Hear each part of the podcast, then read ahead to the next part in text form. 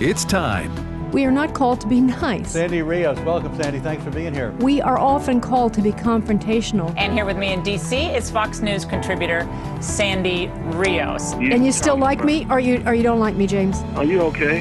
You all right? I'm a musician. I can't help it.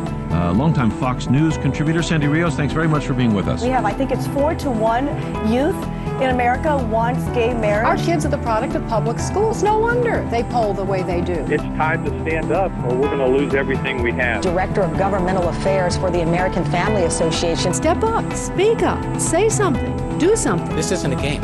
This is real life. Sandy Rios is with the American Family Association, a pro-life radio talk show host. Some things are worth fighting for. And good Wednesday morning, everyone. Fred Jackson sitting in for Sandy today. Now, if you've been up all night and you've been worried whether Vice President Kamala Harris has made it back to Washington, she has. She was able to sleep in her own bed last night. She finished up her visit to Guatemala and to Mexico and then flew over the border, as she did when she was going down there. No stops at the border. It's not necessary to go there, even though President Biden has put her in charge of dealing with what they don't call the crisis at the border. She said that it was really not necessary for me to stop at the border and deal with the real problem and see it with my own eyes.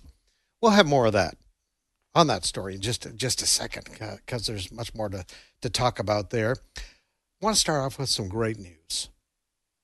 Yesterday, a Christian teacher in Virginia who was suspended for refusing to lie to children about their sexuality, has been reinstated.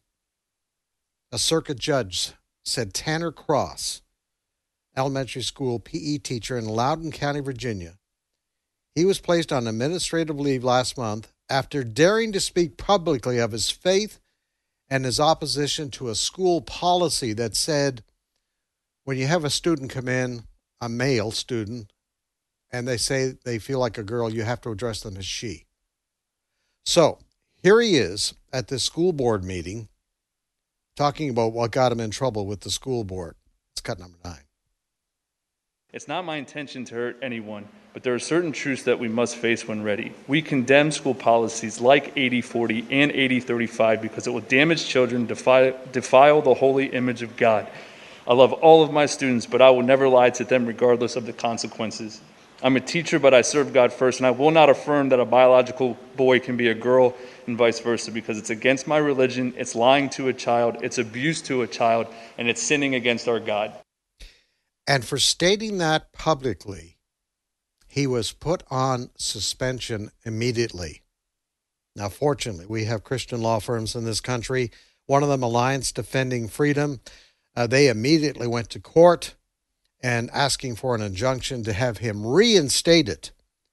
And that's what happened yesterday. This judge said, he cannot lose his job for speaking about his Christian faith. Now, his lawyer for ADF is Tyson Langhofer. This is what he had to say in the wake of that judge's decision yesterday. No teacher should be punished for simply advocating for the good of their students. So every teacher should be cheering this decision because school boards have no right to punish teachers simply for speaking at a public forum on a policy that's being considered by the board. The school board punished Tanner simply for speaking at a public meeting in his private capacity, and even he went to work the next day and there were no problems, yet they still suspended him. That's unconstitutional, and that shouldn't happen. All right, it's really quite interesting. Yesterday, in the wake of the judge's decision, and in the court arguments, the school system argued that Tanner Cross was not suspended for expressing his beliefs. Now, if you believe that, put up your hand. I don't see any hands. They say that because his remarks caused a disruption at the school. They say 5 parents contacted the principal after the school board meeting requesting their children have no interaction with Cross. You know, when I read that, here's what came to mind. I wonder if the school allowed a male teacher to come in dressed as a woman, and you had parents upset with that when their kids went home, told their parents, parents were upset. Would the school board say, because you're upset parents, we'll make sure that that teacher doesn't show up that way again in the classroom? Again, I think you know the answer to that, the kind of situation that we're living in today. One other story, too, and this story comes from Englewood, New Jersey. There, an English teacher who's paid $52,000 a year in a private school there has quit her job over, you guessed it, critical race theory lessons. She objected to that, and she was branded a racist. Her name is Dana Stengel-Plow. She taught at the Dwight Englewood School in Bergen County. She said head of school Rodney DeJarnett told the entire faculty that he would fire everyone if he could to replace them with people of color. She also accused the school of segregating teachers by their skin color and said students were also made to segregate themselves within the oppressor or oppressed group. So kudos to her. She has certainly gone public, and rightly so, with her story. Folks, critical race theory, we're going to be talking more about this in just a few moments with regards to what it's doing in places like the Southern Baptist Convention, which, by the way, they're holding their annual meeting next week. As I say, we'll talk more about that. But critical race theory is dividing this country. I found it absolutely amazing that earlier this week, or during the weekend, former President Barack Obama, doing an interview with CNN, he can't just understand it all, why Republicans are so upset about critical race theory. Cut number 2. You would think, with all the public policy debates that are taking place right now, that, you know, the Republican Party would be engaged in a significant debate about how are we going to deal with the economy, and what are we going to do about climate change, and what are we going to do about, lo and behold, the single most important issue to them apparently right now is critical race theory. Who knew that was the threat to our republic? Well, it is a threat to our republic with respect to former President Obama, because it is dividing this country incredibly. When you have something like CRT, critical race theory, which states that if you're born a white person, you are automatically an oppressor, and if you're born a person of color, automatically you are the oppressed person, and therefore the alleged oppressor must make changes in their life, and the oppressed must be compensated for this alleged situation. It's absolutely amazing. It is dividing this country. It is our school system. Our kids are being indoctrinated with it. It's in our churches. The mainstream media is filled with this. Critical race theory, as we have reported many times, is based in Marxism. That's what it is. It is designed to divide the country. Well, thankfully, people are fighting back, like this teacher in New Jersey, but also Russell Vought. You may remember him. He's the Wheaton grad that was attacked by Senator Bernie Sanders during his confirmation hearing. He was getting a position in the Trump administration on the financial side of things. Bernie Sanders attacked Russell Vought because Russell Vought wrote a paper when he was a student at Wheaton saying that Jesus Christ is the only way of salvation. Bernie Sanders says he wasn't fit to be a federal government employee. Well, now Russell Vought has a new job. He's head of the Center for Renewing America, and he's created a guide. Now, folks, you need to listen to this. He's created a guide to help parents that want to fight back against critical race theory. He was interviewed on Fox. Here's a little bit of that interview. Cut 7. You know, this is a state-sanctioned racism that is based on a legal theory that has been around for a number of decades that says that we're going to reject, the legal theory says we're going to reject a colorblind society and move towards governing and judging people based on the color of their skin instead of the content of their character. President Trump led on this. He asked us to lead when we were at Office of Management and Budget, so we had experience going through the fire, being called a racist, having to articulate what the legal theory is, how to spot it in the federal government, and we wanted to use that expertise to arm and to provide our resources to the American people who are out there seeing this in their communities. The movement out there is very organic. People are seeing it, I think, from Zoom calls, from watching their teachers as a result of the pandemic and others, and they're needing resources to be able to say, okay, how do you spot it? Because critical race theory doesn't just put a neon light around itself. It has certain buzzwords. All right, and if you're interested in getting this, Russell Vought said you can go to their website, Center for Renewing America, Center for Renewing America, and you can get this guide. It explains what CRT is all about and also how you can fight back. Among the recommendations apparently in this guide is you may want to think about running for school board yourself. Get involved, get engaged. And I think which is a terrific recommendation. But first, you have to learn what CRT is all about and what it's doing in our culture today. So an excellent resource from the Center for Renewing America.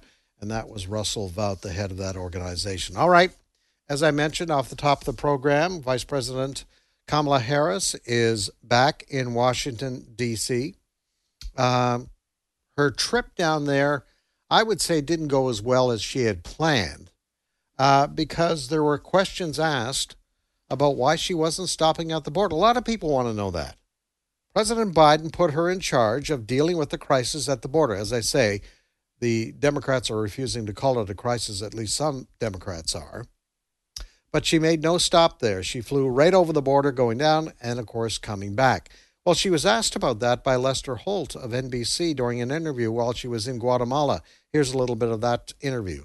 Okay. Do you have any plans to visit the border? We've been to the border. So this whole thing about the border. You haven't been to the border. I haven't been to Europe. And I don't understand the point that you're making. I'm not discounting the importance of the border. Well, I know Republicans have certainly come at you on this, but Democratic Congressman Cuellar has a border district has said to you and the president, come. You need to see this. Listen, I care about what's happening at the border. I'm in Guatemala because my focus is dealing with the root causes of migration. There may be some who think that that is not important, but it is my firm belief that if we care about what's happening at the border, we better care about the root causes. Yeah, we care about, and here's what she's doing. We're going to write checks for billions of dollars to countries like Guatemala, give them money, they say, to improve their economy. And also, by the way, she figures one of the reasons these thousands, tens of thousands are flooding our border is because of climate change and the effect of climate change in places like Guatemala and Honduras. Not many people are buying that, but the mainstream media, unfortunately, for the most part, kudos to Lester Holt for at least asking the question down there. Now, Lauren Boebert, she's a Republican congresswoman from Colorado, I believe it is. And so she has responded to Kamala Harris not going to the border. She created a little video, and she had a cutout of Kamala Harris down on the border. Here's what she has to say about the vice president's lack of appearance at the border. Cut 6. Frankly, when I brought a cardboard cutout of her, I brought more substance and more attention to the southern border than she has as border czar. I have seen hundreds of unaccompanied minors at our southern borders who do not have their parents, whose parents are self-separating because of the policies that allow them to cross into our nation. I have seen the plane tickets that are purchased by United States tax dollars, by United States citizens to ship illegal aliens all throughout our country. This is a crisis for the ranchers in Texas who are regularly having their property damaged and their safety threatened by these aliens. It's a crisis. Mm-hmm. But for Joe Biden and cackling Kamala, this is mission accomplished. Did she say cackling Kamala? All right, there it is. As I say, America, you know there's a crisis on our southern border. It is by design. Remember, President Biden, when he was a candidate, said, I want a surge at the border. He owns this crisis, and they're doing nothing about it. More on Sandy Rios in the Morning when we return after the break. Let's see, if something costs less, but people are happier with it, that sounds like something to look into, and that's MediShare. Maybe you've heard switching to MediShare to pay for healthcare can save the typical family $500 a month, and that's huge. But it's also true that people are way more satisfied after making the switch, too. The customer satisfaction rate for MediShare is double that of the typical health insurance plan. Double. MediShare works. It's been around for more than a quarter century, and members have shared more than $3 billion of each other's bills. People love having telehealth and a huge nationwide PPO network. So, yeah, you can save a ton and like it better. Imagine being happy with how you're taking care of your health care. So if you're self-employed or part of the gig economy, or you just want a plan you're happy with, you can call right now and get a price within 2 minutes. A very, very smart use of 2 minutes. Here's the number you need. 833-44-BIBLE. That's 833-44-BIBLE. 833-44-BIBLE.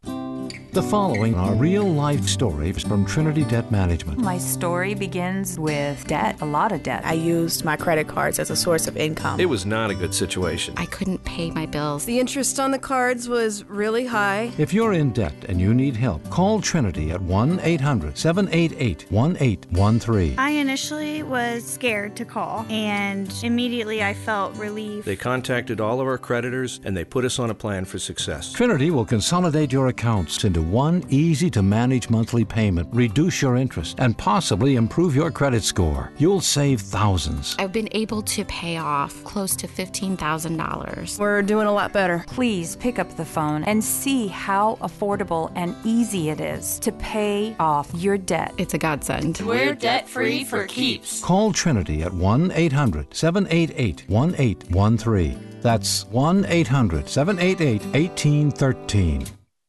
Hello, Americans. I'm Todd Starnes with news and commentary next.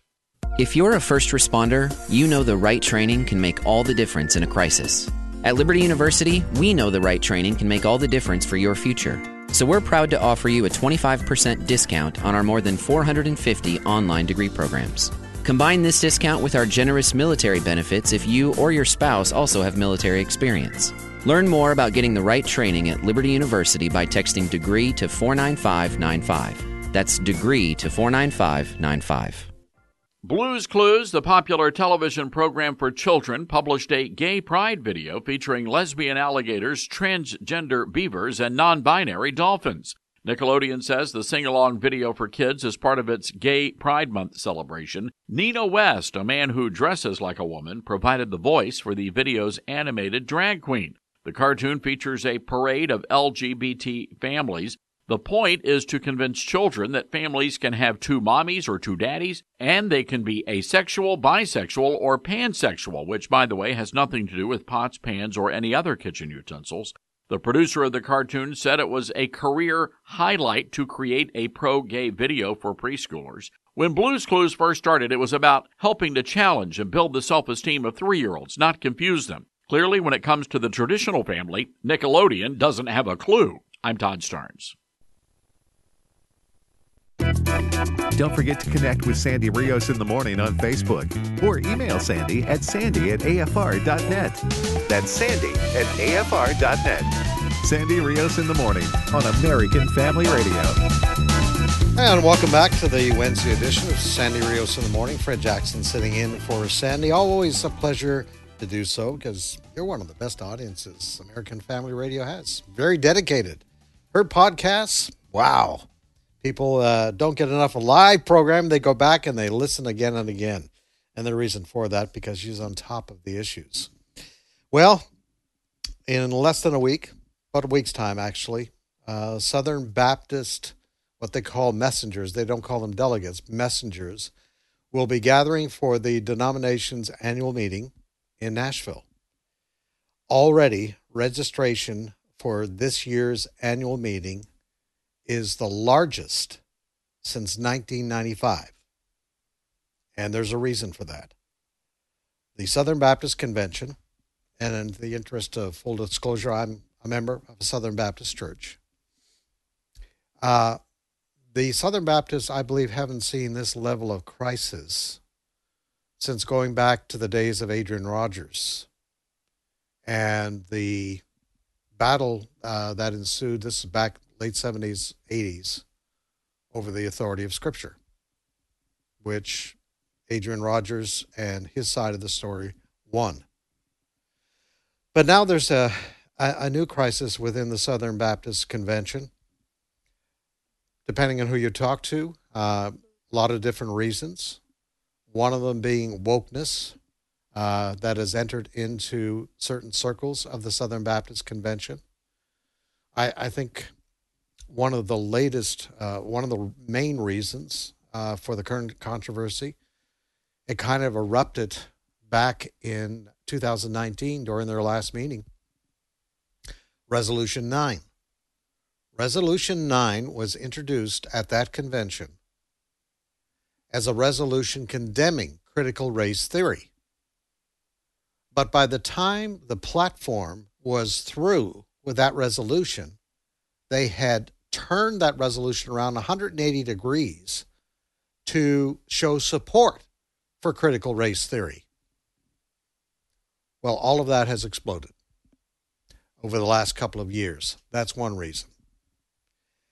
And a figure at the very front of this controversy, for a lot of different reasons, even going beyond CRT, is Russell Moore. Russell Moore, who headed the Ethics and Religious Liberty Commission at the Southern Baptist Convention for 8-9 years, created a lot of controversy. Another reason was his open attack against former President Trump and Trump supporters, making accusations that, and many times they were veiled, that if you're a Trump supporter, somehow you're putting politics ahead of God. And Russell Moore wasn't the only one. Now, about 10 days ago, Russell Moore resigned very abruptly. And he left. He's now going to work for Christianity Today. In fact, I understand he's not even going to a Southern Baptist church anymore there in the Nashville area where he lives. But days after that resignation, mysteriously, a letter that Russell Moore wrote to his board of trustees back in February 2020 magically appeared. I think Religion News Service, a few others got a hold of this letter, were given this letter, in which he openly condemned certain people in the Southern Baptist Convention. He accused them of not doing enough about allegations of sexual abuse in some Southern Baptist churches. And he accused some of tolerating racism.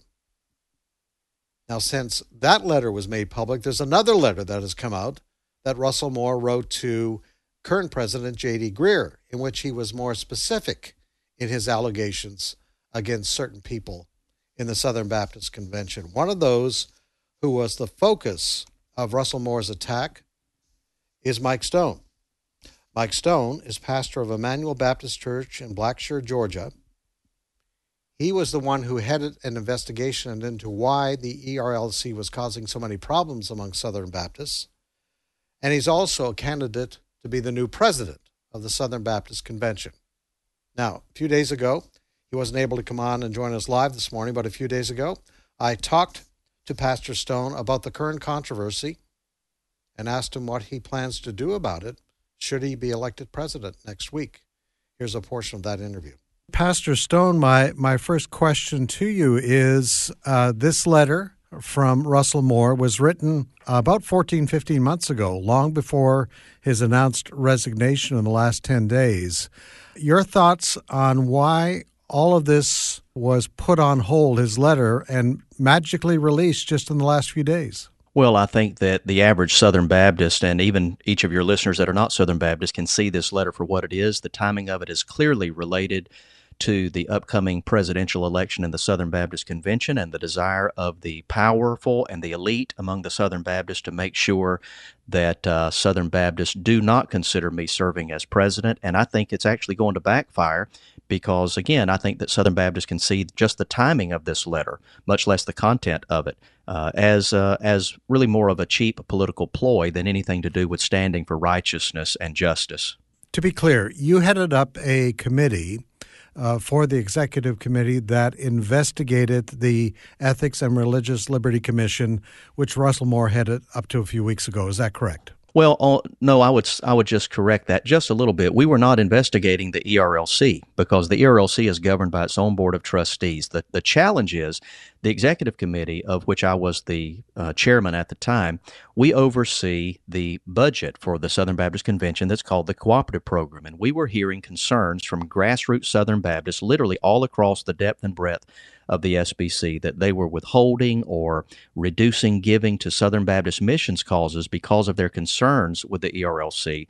And so our communication was not with the ERLC in terms of investigating them, but we were in communication with the churches and state convention partners of the Southern Baptist Convention to see what the actual effect, the measurable and objective effect was of Southern Baptist decrease in missions giving because of concerns about the leadership of the ERLC. All right. In his letter, Dr. Moore mentions a few points of which he took particular issue with this investigation. One of those, he seemed to say that there were certain members of the committee. Now, I don't think he ever mentioned your name in his letter. However, he believes that one of the reasons for the investigation was that there were certain Southern Baptists that didn't like the initiative undertaken by Russell Moore and current President J.D. Greer with regards to allegations of sexual abuse in Southern Baptist churches. Your response to that? Well, I'm personally offended and greatly taken back by that accusation. He did not name me in the first letter, but there was a subsequent letter that was supposedly written as a private letter to President J.D. Greer, although it was leaked as sort of what I've called a backdoor press release. And in that second letter, he does name me very explicitly and specifically in that regard. And I will just say that as a sex abuse survivor myself, I find that accusation as offensive as it is inaccurate. It is, in strongest terms, it is a bold-faced lie. He seems to say in his letter that there's a small group, and obviously, as you mentioned in this follow-up letter, he names you specifically. My impression over the last several years is that there's been a large contingent of Southern Baptists that were not happy with Russell Moore for a number of reasons. One of those being his attack against President Trump and President Trump followers.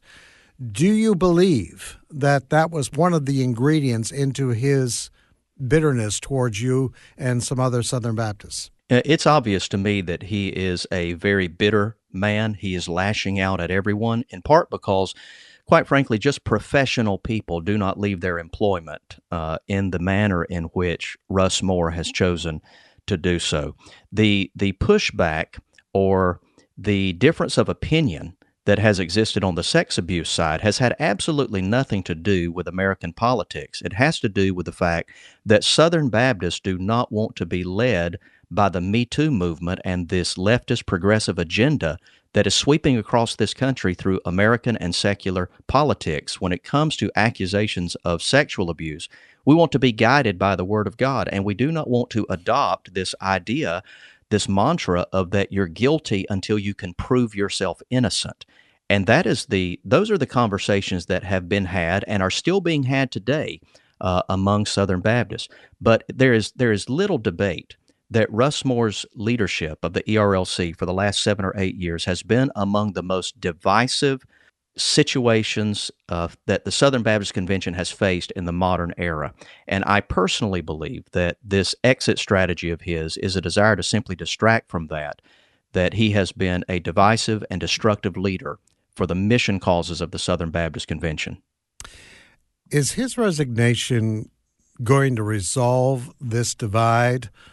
Or, in your opinion, as a candidate to be president, is this division Does it continue? Is this something, should you be elected president, that you're going to continue to have to deal with? I don't think that his resignation is going to resolve this crisis, in part because he has been propped up and supported by his board.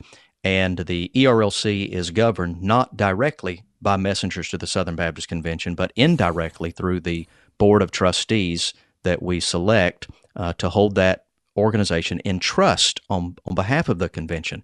And so those same trustees who have supported him and defended him, propped him up and promoted him, those same trustees are still the ones that are in place. It's interesting, Fred, that in the aftermath of all this, we're finally hearing from some trustees who say that they've been left in the dark as to some of their own dealings at the ERLC, that the executive board at the ERLC, a very small group of Russ's friends and supporters, have not shared all of the information that the other trustees needed to actually do their job.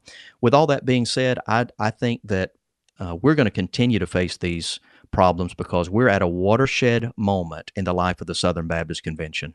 Is it inevitable, regardless of what happens at the convention, which starts about a week from today, that we are going to see a divide in the Southern Baptist Convention, that one faction or the other will leave the ship? I'm of the persuasion, Fred, that I don't think that it is inevitable, but I do believe that it is probable. I do not use the word split, but I've been asked this question many times. I do think that we are headed for at least a very significant splintering, because Southern Baptists, we are actually a cooperating network of independent and autonomous Southern Baptist churches. There's no pew tax, there are no membership dues. So Southern Baptist churches can vote with their feet and they vote with their pocketbook. And that's one of the challenges that we have seen with a decline in cooperative program giving. Again, that's the SBC missions budget. Because when Southern Baptists feel like they're not being heard, they vote with their feet and they vote with their pocketbooks. And we actually see a great divide coming in the Southern Baptist Convention. I think it is in many ways a fulfillment of a question that Amos asked centuries ago: how can two walk together unless they be in agreement? And Southern Baptists have just so many fault lines in front of us today. I would seek, if elected, to be as much of a unifying factor as Southern Baptists would allow me to be, but I do believe that we're headed for some ongoing, very challenging days in the SBC. Would you agree that part of the factioning within the Southern Baptist Convention has something to do that's dividing not only that denomination but our country right now, and that is the push over critical race theory? Absolutely. In fact, I have spoken about this literally all across the country, and I have been the principal author of a resolution that is going to be presented to the Southern Baptist Convention next week when we meet in Nashville, Tennessee, that deals with the incompatibility of critical race theory and intersectionality with the Baptist faith and message, which is our doctrinal statement for the SBC. It is a divisive and a destructive secular philosophy and theory.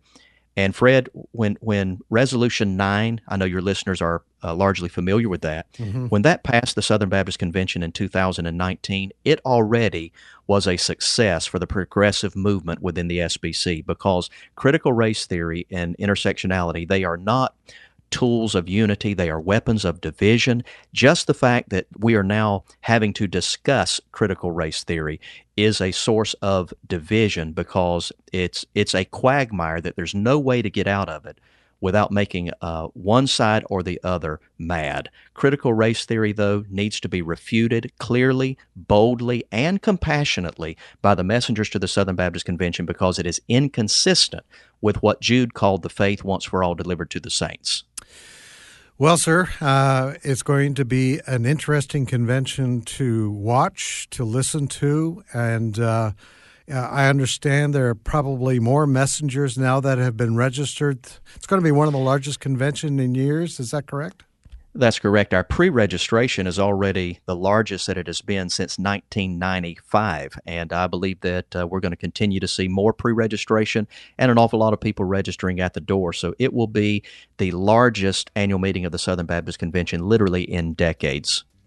Pastor Mike Stone, thank you so much for joining us, sir. So there you have it. It's a privilege to be with you. Mike Stone, he is pastor of Emmanuel Baptist Church in Blackshear, Georgia, and he's also a candidate to be president of the Southern Baptist Convention, which, as I say, they open their annual meeting a week from today in Nashville. We are going to be watching. It should be one of the most critical annual meetings of the Southern Baptist Convention in recent years. 888-589-8840 is the number to call. 888-589-8840. Would like to hear from you. Be you a Southern Baptist or have comments on what's going on inside the Southern Baptist Convention, but also things politics. Kamala Harris back in Washington never stopped at the border, even though she's in charge of the border crisis. Much more ahead on Sandy Rios in the Morning on this Wednesday. Back after the break. Hello, I'm Gary Roby, host of Call to Worship, heard each Sunday on American Family Radio. This one-hour program will lead you in a special time of worship and praise. We will focus on God's Word, spoken and in music. Call to Worship has a different topic each week as we glorify God together. Be sure to join us at 5 a.m. Central each Sunday for a Call to Worship right here on American Family Radio. The American Family Association's mission is to inform, equip, and activate individuals to strengthen the moral foundations of our culture. We also support the church. Our goal is to be a leading organization in biblical worldview training. Here's another of our core values. We believe that our ministry, as well as everything in the heavens and on earth, belongs to God, and our role is that of a trusted manager. Thank you for standing with AFA as we seek to stop the erosion of godly values. The first to plead his case seems right until another comes and examines him. My name is Abraham Hamilton III, and this is the Hamilton Minute. Major League Baseball was slapped with a $1.1 billion lawsuit for pulling the 2021 All-Star Game out of Atlanta. The Job Creators Network, an organization that advocates for small businesses, filed the lawsuit arguing the MLB's decision cost Georgia businesses $100 million in lost revenue and is seeking $1 billion in punitive damages. MLB bought into the false narrative about Georgia's voter integrity law that replaced signature verification with a photo ID requirement, while MLB itself requires IDs at will-call ticket windows at its ballparks all across the country. The Job Creators Network is saying enough. Listen each weekday from 5 to 6 p.m. Central for the Hamilton Corner with Abraham Hamilton III, public policy analyst for the American Family Association. Proverbs says, lazy hands make a man poor, but diligent hands bring wealth. Brian Fisher here with an excerpt from my Boy to Man book for fathers to read with their 12-year-old sons. As a man, God has made you for work. Working hard to provide for your needs and the needs of your family is central to what it means to be a man. You have been called to be both a protector and a provider for your family. One of my good friends is independently wealthy and did not need to work a single day in his life. I wasn't in his position. If I didn't work, my family didn't eat. I've never regretted that, even for a single day, and never wished I could trade places with him. I found great satisfaction in knowing that my wife and children were depending upon me and that I was taking care of them. Order a copy of the Boy to Man book today as a Father's Day gift at afastore.net, afastore.net. Catch Brian Fisher on Focal Point, weekday afternoons at 1:05 Central on American Family Radio.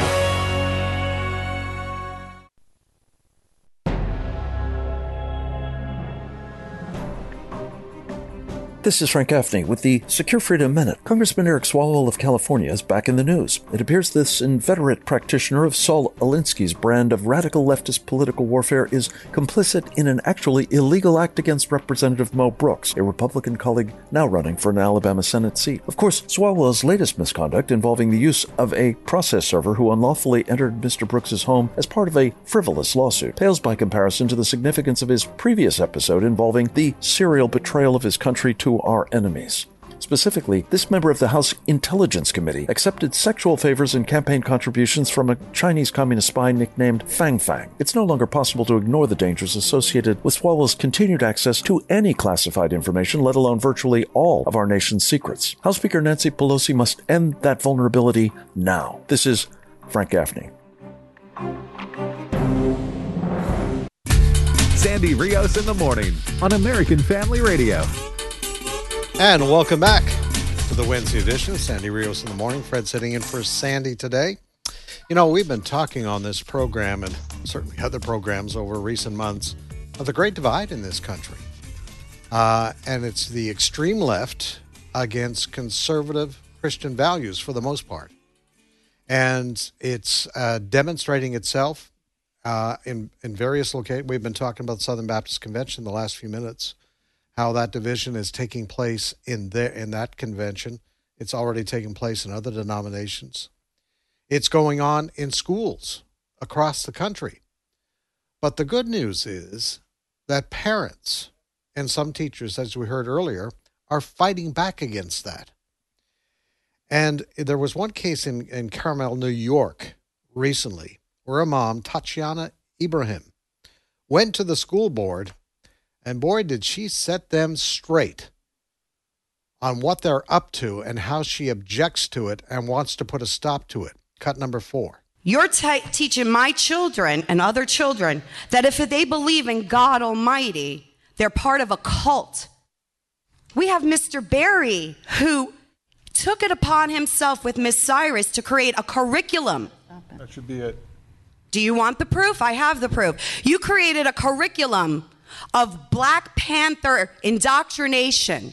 Ma'am. You use taxpayers' dollars. Can I ask you one more time? I have no issue hearing what you have to say, but why can we not let the public speak? Why can't we let the public know that you're teaching our children to go out and murder our police officers? Do you want the proof? I have the proof. Is that what scares you, the proof?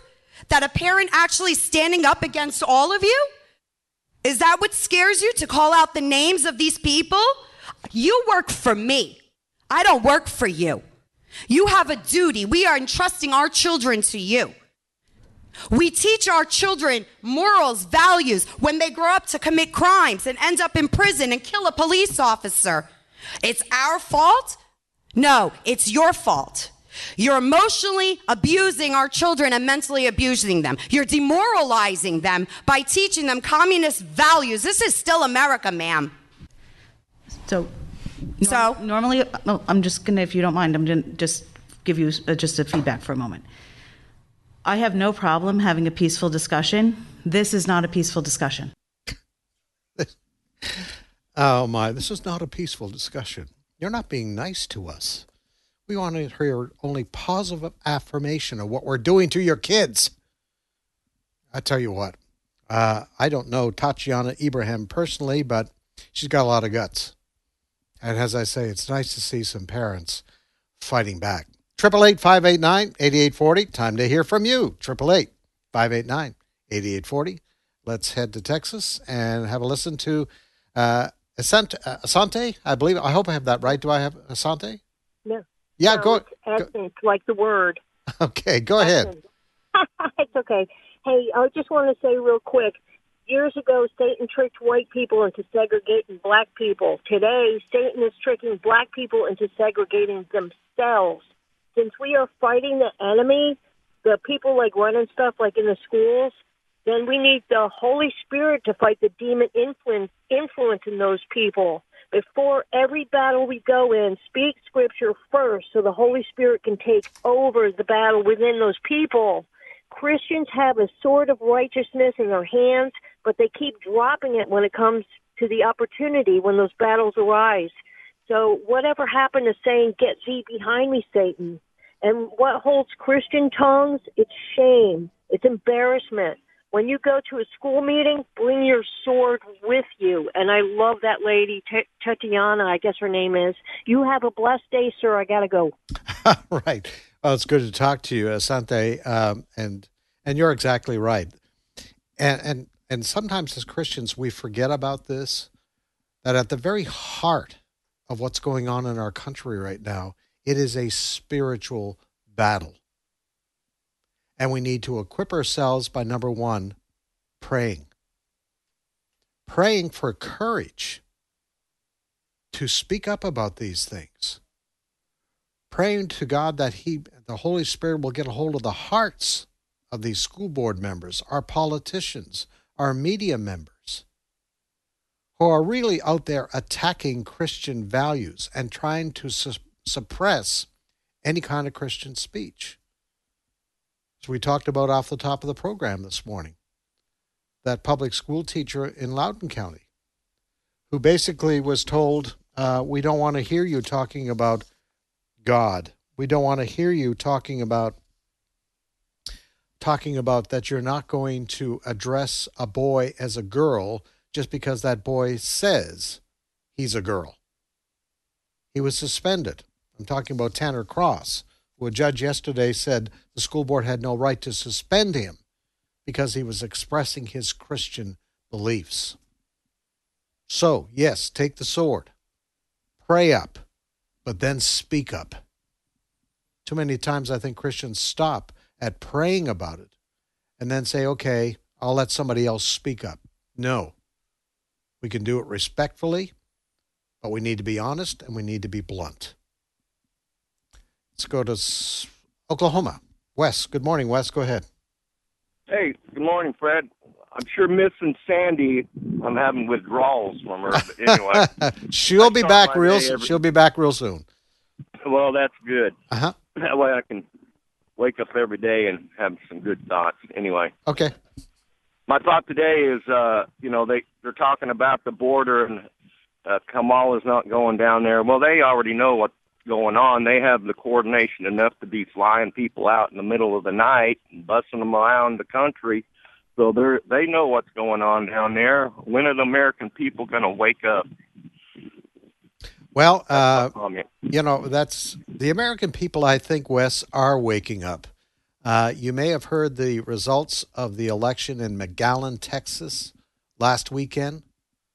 For the first time in years, in a city of McAllen, Texas, that has been largely run by Democrats for years now, it is 85% Hispanic, the population there. For the first time, a Republican won the mayoralty race. Here's some thoughts, unless you open the door on that. Hispanic people who live in this country are citizens of this country. They are hardworking. They go out, they get up each morning, and they go out and they work hard. They have started businesses. They employ people. Not for a minute, especially those Hispanic people who are living along the border and they are seeing firsthand this crisis every day. Not for a minute do they support this. There are Democrat members of Congress from border districts that are speaking out against their party. They are being honest. They have to be because they're accountable to their district. They're being honest. They're saying Biden is the creator of this mess. Remember what he did. After being sworn in as president, he said, stop building the border wall. Remember what he said when he was a candidate in 2019. He said, if I become president of the United States, I will invite a surge at the border. He is doing exactly what he said he would do. And now we have this huge crisis on our southern border. Close to 200,000 streaming across that border illegally every month. Every month. And by the way, you may not have heard this, but Border Patrol people said they've now cataloged. It's not just people from Central America. It's people from 29 countries have streamed across our border. You know, I was reading something this morning, too, and, of course, many of these people, they're claiming asylum because they know that'll, for the most part, will get them to stay. There are smugglers, human smugglers. There's a story on Drudge this morning about this. They're making upwards of $200,000 to smuggle people in. It is a crime. President Joe Biden and his Vice President Kamala Harris are aiding and abetting in human smuggling. There was another story this morning. A precious little 5-year-old who was dumped over the border wall. The story of a little boy the other day. This is criminal, folks. And the administration in Washington, D.C., the Biden administration, it's turning its eyes away. Kamala Harris will not even land her plane at the border because she doesn't want the media covering her there, because the media would have to show the pictures of what the crisis is. So she flies over it. It's a shame. It's a shame. It really is. And I hope that people will remember this when we get to those midterm elections next year. Back to our phones. Louisiana, Paul, go ahead. Yes, I would love to give a congratulations to the lady that was in the board meeting that you just did an audio clip of. Kudos to her. I pray to God that we have a lot more bold men and women, parents, that will stand up against these war tactics. These are war tactics of the left. And we have to be bold, and we're the ones that are called by God to raise our kids. So kudos to her that she's doing exactly what God told her to do. And we have the United States, we have these laws. I don't know, maybe it's the I almost wanted to say Ten Commandments. But, we have the rights as parents to live. I can't even think of it now. I'm just so excited over there's someone like her standing up. Yes. And the words she used was so poignant. I'm so excited for her. And I hope she gets a lot of support in her community, in her state. And, I know from this airing, Sandy Rios, yes, we miss her, but y'all are doing a great job in her stead while she's visiting with her kids. And I hope she's having a blessed time as well.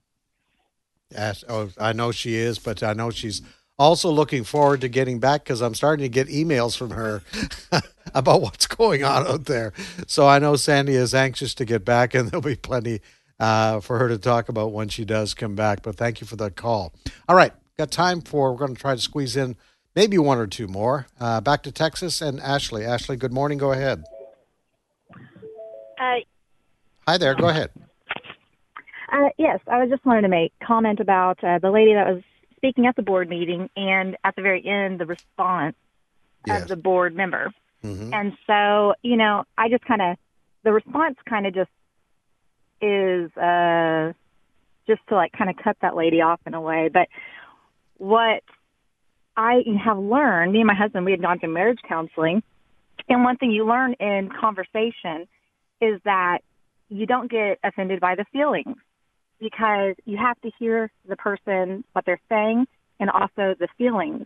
And the response back, like if my husband were to respond just to get mad about how I'm expressing myself or the feelings, he's dismissing the conversation. And it's actually, my counselor considers that an abusive talk tactic. And so that lady, in a way, is kind of using that in an abusive way to dismiss her feelings of what she is saying, and has to learn as a professional in that environment and in this day and age that we live to listen to parents in that environment. I thought it was very unprofessional of her to comment like that. So. Absolutely. We appreciate your comments, Ashley. It's really interesting. If you didn't hear that clip, it was of Tatiana Ibrahim, and I think you could probably find it on YouTube. But, the school board member basically shaking her finger at Tatiana Ibrahim and saying, now, you mustn't use words like that. Well, the word she was using was the truth, that our kids are being indoctrinated on critical race theory. They're being indoctrinated about hating police officers and showing disrespect for police officers. And that school board member in Carmel, New York, didn't want to hear that. Well, the answer to all of that is, as Tatiana Ibrahim pointed out, guess what, school board member? You work for me. I don't work for you. So parents, time to fight back, right? We can complain about it, but it is time to fight back. We'll do our best to keep you informed here on American Family Radio. Much more great programming ahead. Hey, listen, just before we got a funny story for you. President Biden's off to Europe. The media plane that was traveling with him was leaving last night, but it was delayed at Dulles International Airport. You know why? They had a problem with cicadas. There's an onslaught of cicadas up in the Washington area, and apparently it did something to the engine when it was starting up, so they delayed several hours. God has a sense of humor, doesn't he? All right. Have yourself a great day, folks, and remember, as always, be a blessing to someone else today. Bye for now.